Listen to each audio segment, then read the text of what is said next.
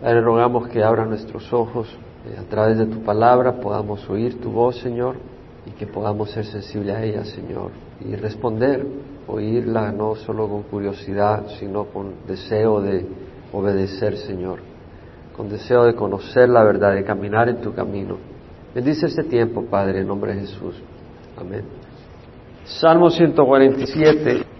Aleluya, porque bueno es cantar alabanzas a nuestro Dios porque agradable y apropiada es la alabanza. Jehová edifica Jerusalén, congrega a los dispersos de Israel, sana a los quebrantados de corazón y venda sus heridas. Cuenta el número de las estrellas y a todas ellas les pone nombre.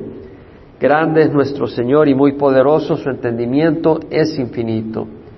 Jehová sostiene al afligido y humilla a los impíos hasta la tierra.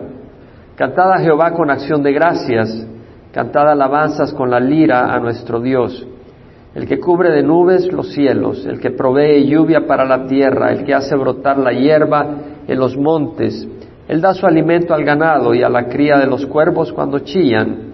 No se deleita en la fuerza del caballo ni se complace en las piernas ágiles del hombre. Jehová favorece a los que le temen, a los que esperan en su misericordia. Alaba a Jehová, oh Jerusalén, alaba a tu Dios, oh Sión porque ha reforzado los cerrojos de tus puertas, ha bendecido a tus hijos dentro de ti. Él hace la paz en tus fronteras, te sacia con lo mejor del trigo, envía sus órdenes a la tierra, su palabra corre velozmente, manda la nieve como lana, esparce la escarcha cual ceniza, arroja su hielo como migas de pan, ¿quién puede resistir ante su frío? Envía su palabra y los derrite, hace soplar su viento y el agua corre, declara su palabra a Jacob y sus estatutos y sus ordenanzas a Israel. No ha hecho así con ninguna otra nación y en cuanto a sus ordenanzas no las han conocido. Aleluya. Este es otro salmo de exhortación a la alabanza y de acción de gracias a Dios. El salmista declara algunos de los atributos de Dios, su poder, su entendimiento, así como sus grandes obras a favor de su pueblo Israel y Jerusalén, su compasión, y también hace mención de las obras creadoras del cosmos y la naturaleza, su poder, su entendimiento, hace mención el salmista. Igual que el Salmo 146, el 147, 148, 149, 150 empieza y termina de la misma manera, aleluya. Empieza con la misma expresión y termina con la misma expresión.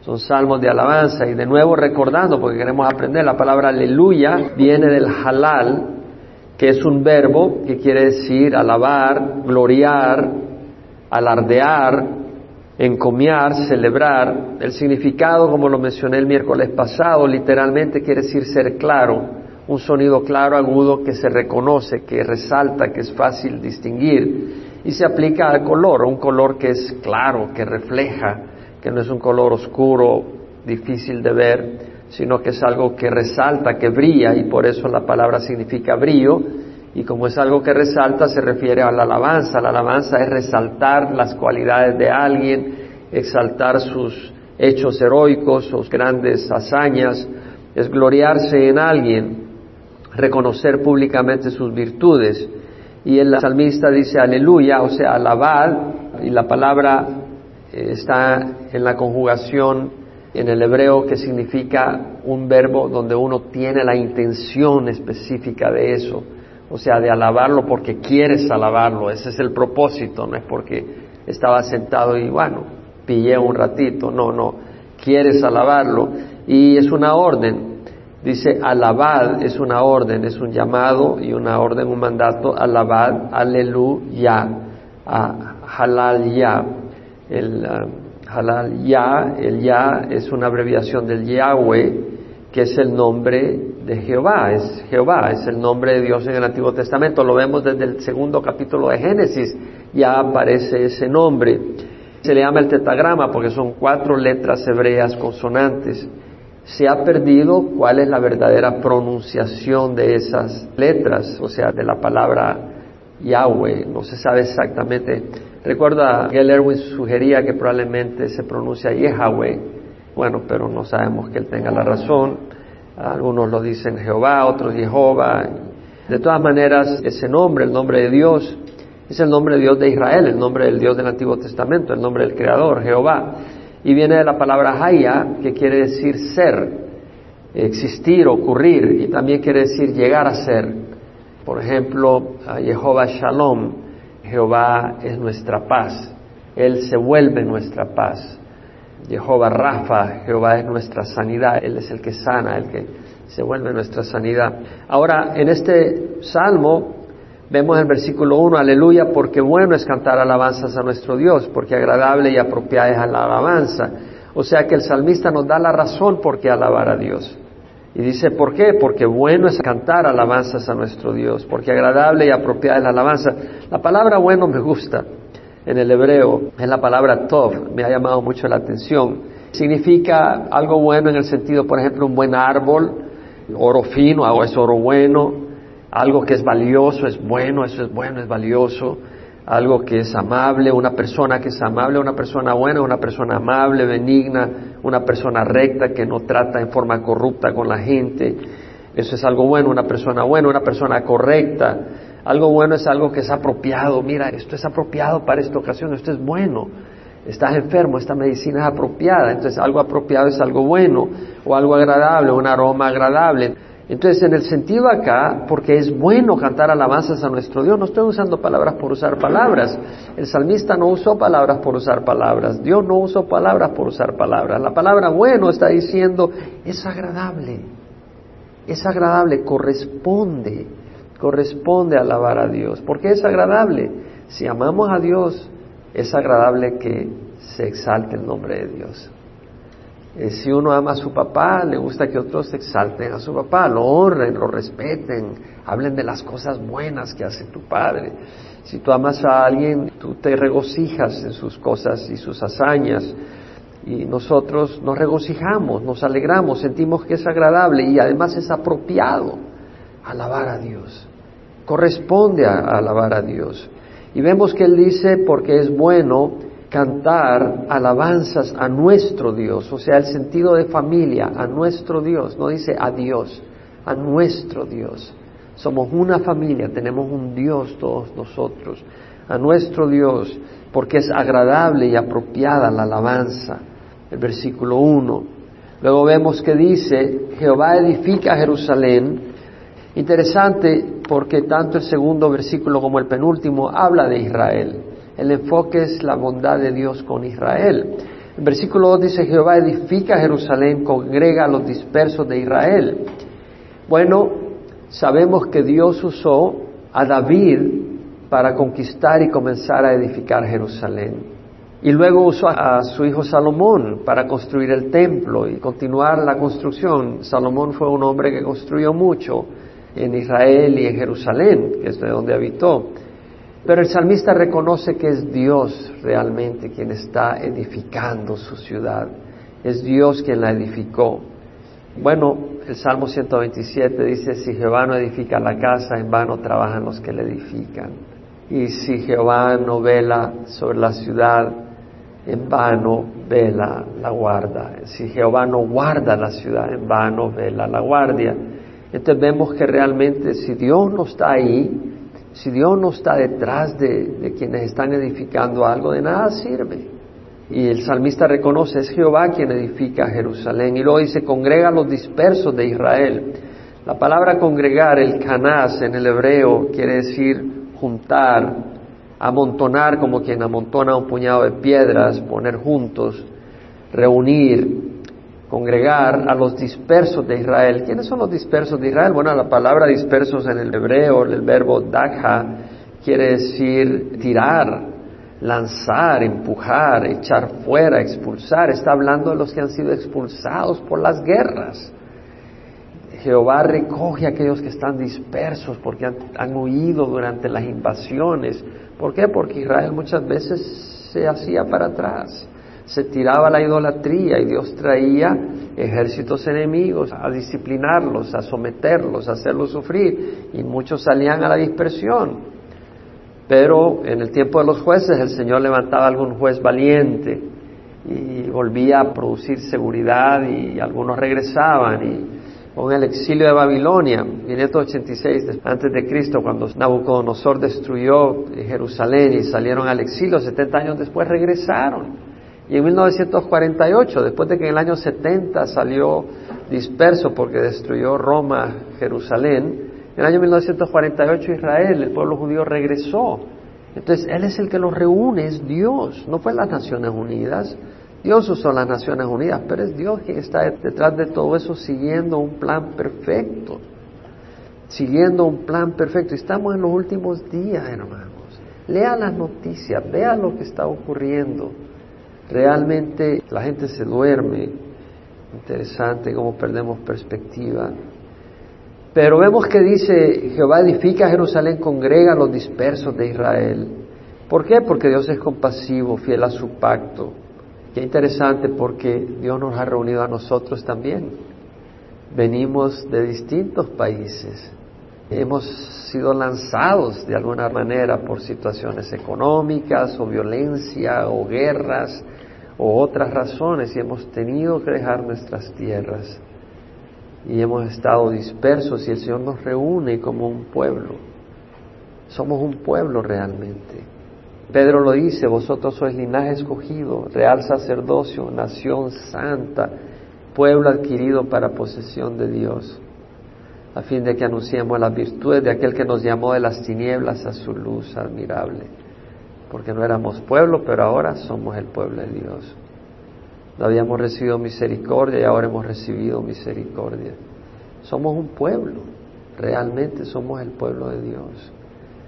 El pueblo de Dios no está hecho por lazos de sangre, aunque muchos dentro del pueblo de Dios tienen lazos de sangre. Pero es el lazo del Espíritu Santo, es el Espíritu Santo el que nos bautiza en un mismo cuerpo. Y dice la palabra, sana a los quebrantados de corazón y venda sus heridas. O sea, hay que alabar a Dios. ¿Por qué? Porque Él edifica Jerusalén, Él recoge a los dispersos. ¿Qué hace? Sana a los quebrantados de corazón y venda sus heridas no son los psicólogos.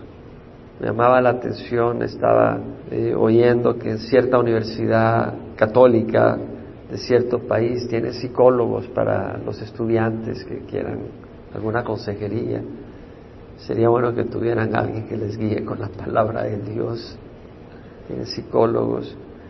No son los psicólogos, son unas cuantas cervezas lo que te van a sanar tus heridas o el dinero con el dinero no sana un corazón quebrantado.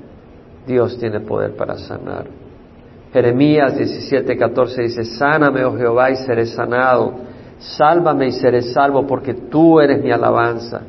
Jeremías está diciendo, tú eres mi alabanza, sáname, porque yo a ti te alabo porque tú eres mi sanador. Tú me has sanado en el pasado, tú me sanas hoy, tú me sanarás siempre.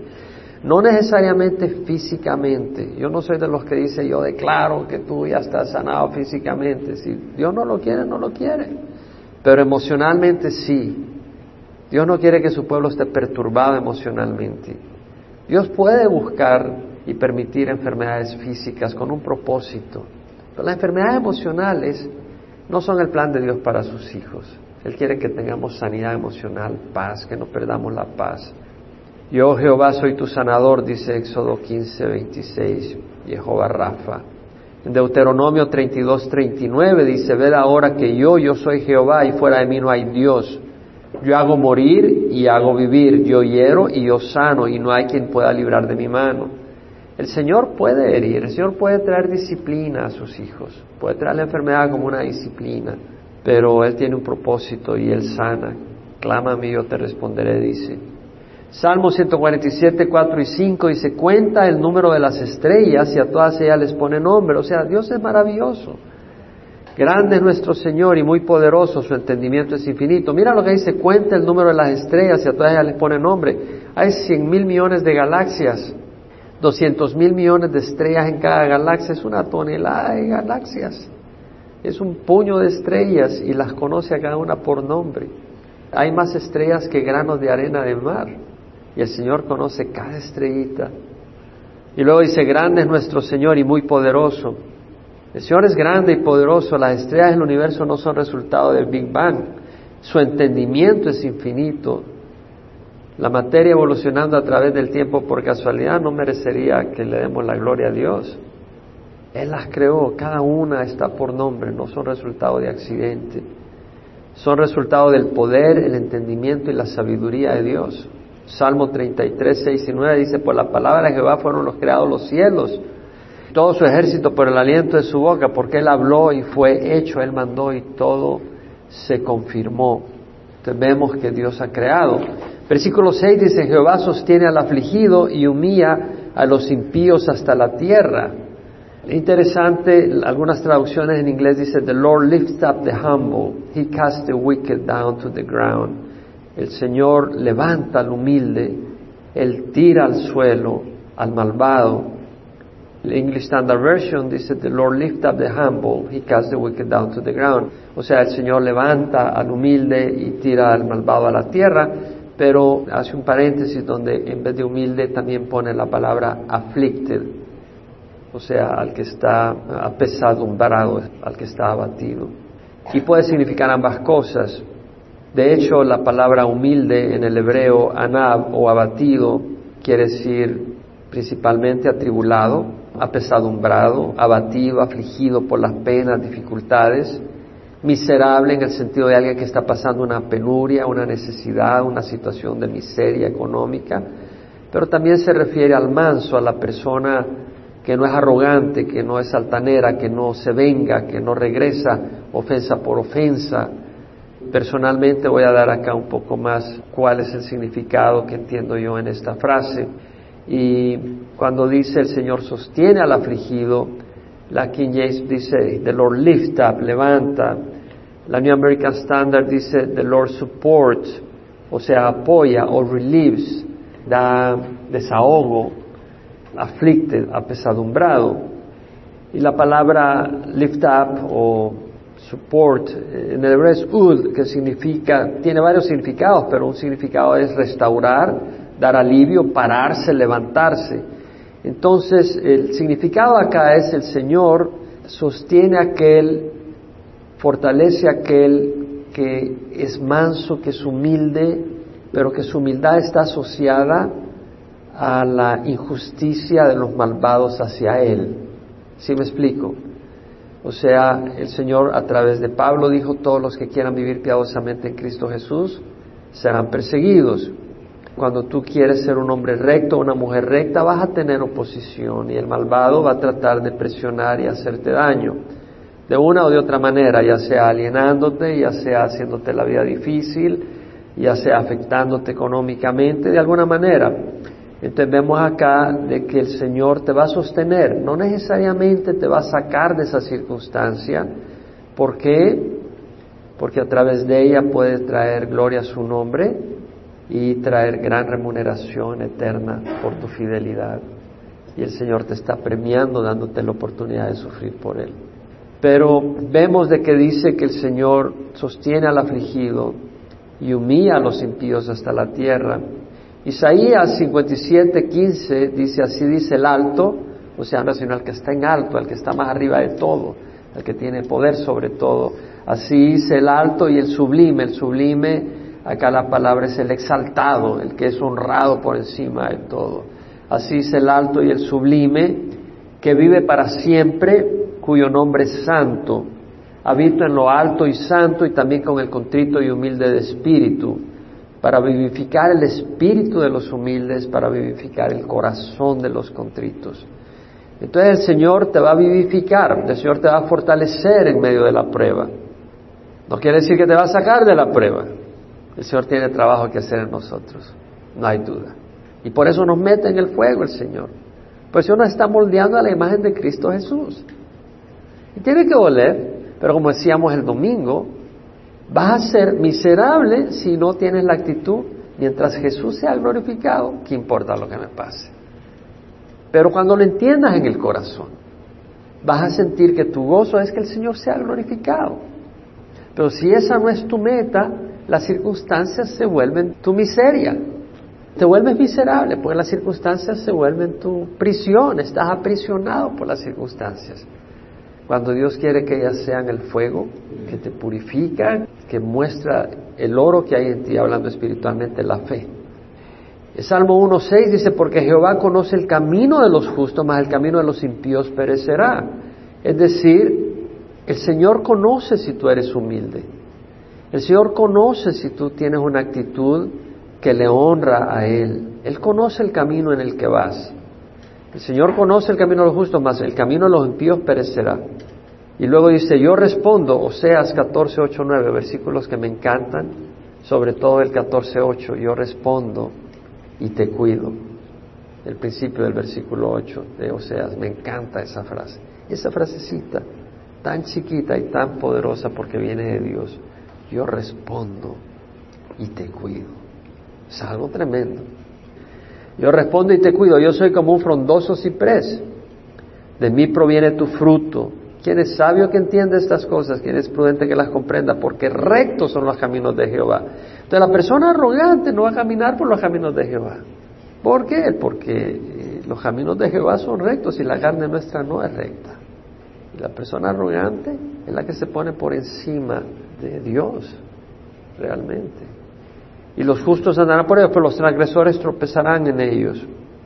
El Señor sostiene al afligido, al humilde, Recuerdo las bienaventuranzas, bienaventurados los pobres en espíritu, porque de ellos es el reino de los cielos, bienaventurados los que lloran, porque serán consolados, bienaventurados los humildes, porque ellos heredarán la tierra, bienaventurados los que tienen hambre y sed de justicia, porque ellos serán saciados. Es decir, la persona que siente la presión de ver tus hermanos sufriendo injusticia, ¿sí? Que no solo estás pensando en ti mismo, pero piensas en otros y eso te causa tristeza. Bienaventurados los que tienen hambre de justicia, porque ellos serán saciados un día. Bienaventurados los misericordiosos, porque ellos tendrán misericordia. Bienaventurados los de puro corazón, porque ellos verán a Dios. Bienaventurados los que procuran la paz, porque ellos serán llamados hijos de Dios. El humilde procura la paz, no la guerra. Bienaventurados los que procuran la paz. Bienaventurados seréis cuando os insulten y os persigan. Bienaventurados los que han sido perseguidos por causa de la justicia, porque de ellos es el reino de los cielos. Mateo 5, versículo 3 en adelante. Bienaventurados los que han sido perseguidos por causa de la justicia, porque de ellos es el reino de los cielos. Bienaventurados seréis cuando os insulten y os persigan y digan todo género de mal contra vosotros falsamente por causa de mí regocijaos y alegraos porque vuestra recompensa en los cielos es grande, porque así persiguieron a los profetas que fueron antes que vosotros. Son lindas palabras. Entonces, si tú eres afligido, bienaventurado si eres afligido por buenas razones. Si tú tienes paciencia por razón del reino de Dios. Si tú sufres situaciones difíciles porque quieres honrar al Señor, quieres hacer lo que es bueno, esa es la persona humilde esa persona bienaventurado. Y luego el versículo 7 dice, cantad a Jehová con acción de gracias, cantad alabanzas con la lira a nuestro Dios una vez más, cantad al Señor. Los cantos deben brotar de un corazón agradecido, no es simplemente vamos a cantar canciones al Señor. Y meditamos en ellas y podemos en el corazón estar de acuerdo con eso y dar gracias a Dios. Gracias Señor, gracias por lo que ha hecho. Gracias por la oportunidad de vivir para ti. La carta de Pablo a los filipenses vamos a tener oportunidad de estudiar estas cosas. Y yo creo que es una linda carta. Entonces cantamos porque hay un corazón agradecido, hay un corazón que reconoce la grandeza de Dios. Y es a Dios a quien cantamos, no cantamos para que admiren nuestra voz. Cuando tú estás cantando no te preocupes si te están oyendo. Tú le estás cantando a Dios. Pero es importante que no pierdan de vista que no es un show, le estamos cantando al Señor. Versículo 8 y 9 dice, el que cubre de nubes los cielos, el que provee lluvia para la tierra, el que hace brotar la hierba en los montes, él da su alimento al ganado y a la cría de los cuervos cuando chillan. Entonces vemos acá que el Señor cubre de nubes los cielos, es decir, Él es poderoso y soberano. No hay nubes por accidente, hay nubes porque Dios así lo ha designado, así lo ha diseñado y así lo ha propuesto dentro del diseño de la tierra, que es nuestro lugar de habitación.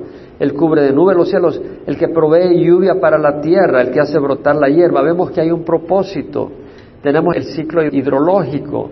No hay solo agua en el mar. Si no existiera el ciclo hidrológico, ¿cómo pudiera vivir la gente a 200 kilómetros adentro de la tierra? O sea, lejos de la playa o lejos del mar. Y además el agua del mar es salada, no te la puedes beber. ¿Cómo sobreviviría la gente? Pero es el ciclo hidrológico.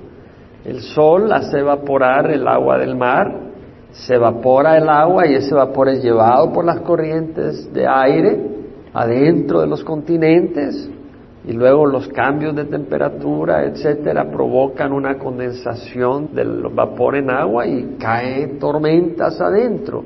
Y eso riegan las tierras para que pueda producir hierbas que son el alimento del ganado y las plantas que son el alimento de nosotros y también el ganado alimento para nosotros. Y luego cuando se muere el ganado los cuervos comen un poquito entonces vemos que los cuervos tienen su propósito y el ganado tiene su propósito y el ciclo hidrológico tiene Dios ha creado todo con un plan con un propósito no a la evolución. Dios creó cada cosa con propósito. Colosenses 1, 15 al 17, hablando de Jesús, dice, Él es la imagen del Dios invisible, el primogénito de toda la creación, porque en Él fueron creadas todas las cosas, visibles e invisibles. Todo ha sido creado por Él y para Él. Él es antes de todas las cosas y en Él todas las cosas permanecen. Qué gran poder de Jesucristo, que en Él todo permanece. O sea, no hay un solo átomo del universo que no esté bajo el control de Jesucristo. No hay un electrón, no hay una partícula mínima que desconocemos que no esté bajo el control de Jesús. Tronos, principados, poderes y autoridades. Versículo 10 y 11, no se deleite en la fuerza del caballo, ni se complace en las piernas ágiles del hombre. Jehová favorece a los que le temen, a los que esperan en su misericordia. Es decir, Sí, el Señor se deleita en la fuerza del caballo en el sentido que Él hizo al caballo y se deleita en su creación. El Señor se complace en las piernas ágiles del ser humano en el sentido que Él nos hace con capacidad de correr. Él nos diseñó de esa manera. Lo que está diciendo acá en contexto es que el Señor no depende de la fuerza de caballos para salvarnos. No depende de que tú seas ágil para poder sacarte de una situación difícil. Eso no es lo que necesita Dios. Dios no necesita nada de eso. Y de hecho es un problema cuando tú dependes de ti mismo y de la carne y de la fuerza de hombre y pones tu confianza en eso y no en Dios. Porque si tú haces eso estás bajo maldición. El Señor lo dijo. En Jeremías 17, 5 al 8, maldito el hombre que confía en el hombre y hace de la carne su fortaleza y aleja su corazón de Jehová. Maldito el hombre que confía en el hombre y hace la carne su fortaleza y aparta su corazón de Jehová. Será como el arbusto en el yermo, no verá el bien cuando venga. Habitará en pedregales, en el desierto, en tierra salada y sin habitantes. Lo dice, bendito el hombre que confía en Jehová, cuya confianza es Jehová. Será como árbol plantado junto al agua, que extiende sus raíces junto a la corriente Ah, un árbol que extiende sus raíces junto a la corriente de agua. No temerá cuando venga el calor. Sus hojas estarán verdes. En año de sequía no se angustiará ni cesará de dar fruto. Esta es la clave. Cuando ves a alguien que está dando fruto en medio de la crisis, sabes que es un árbol plantado junto a corriente de agua que ha extendido sus raíces hacia la corriente. Cuando ves a un cristiano que se marchita en las crisis, esa persona realmente no está plantada junto a corriente de agua. No está confiando en el Señor. Ha estado confiando en circunstancias. Y vienen las circunstancias difíciles y se marchita. Pero vamos a saber que estás plantado junto a corriente de agua. Vamos a saber que tú estás confiando en el Señor. Si en la crisis tú estás dando fruto. Y es ahí donde vamos a ver en quién está tu confianza. Si en la crisis no estás dando fruto, tu confianza no está en el Señor.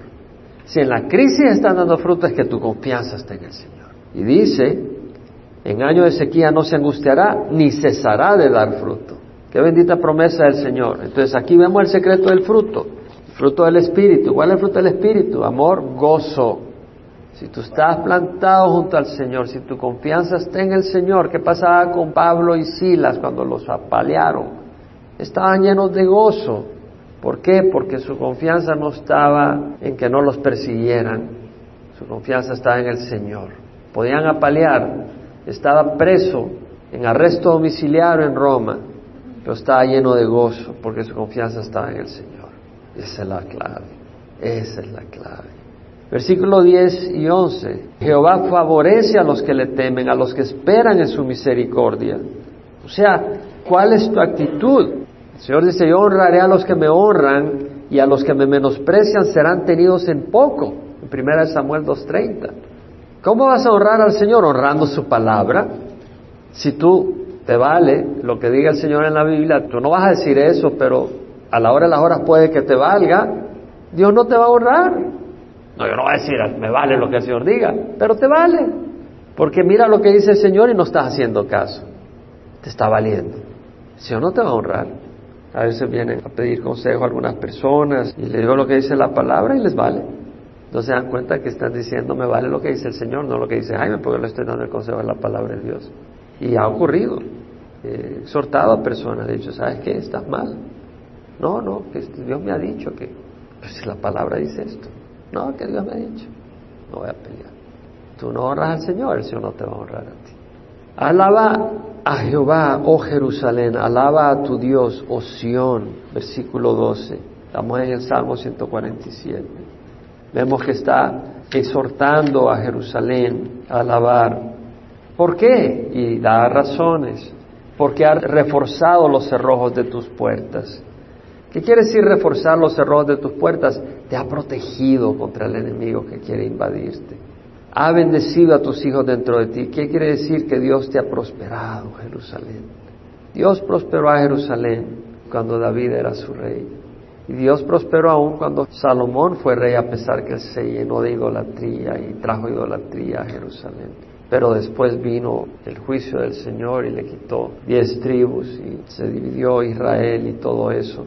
Pero Dios tiene su mirada en Jerusalén. Él dice, Él hace la paz en tus fronteras, te sacia con lo mejor del trigo. El Señor es el que hace la paz en las fronteras de tu vida. Recuerdo haber leído un proverbio que decía que Él hace a tus enemigos estar en paz contigo. Y te sacia con lo mejor del trigo. El Señor tiene lo mejor para su pueblo. El Señor da lo mejor para su pueblo y a nosotros nos da agua viva y también un poco de sufrimiento para lograr grandes bendiciones.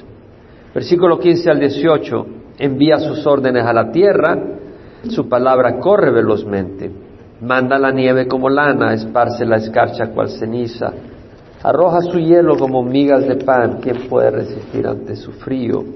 Envía su palabra y los derrite, hace soplar su viento y el agua corre. O sea, vemos que Dios está en control de la naturaleza.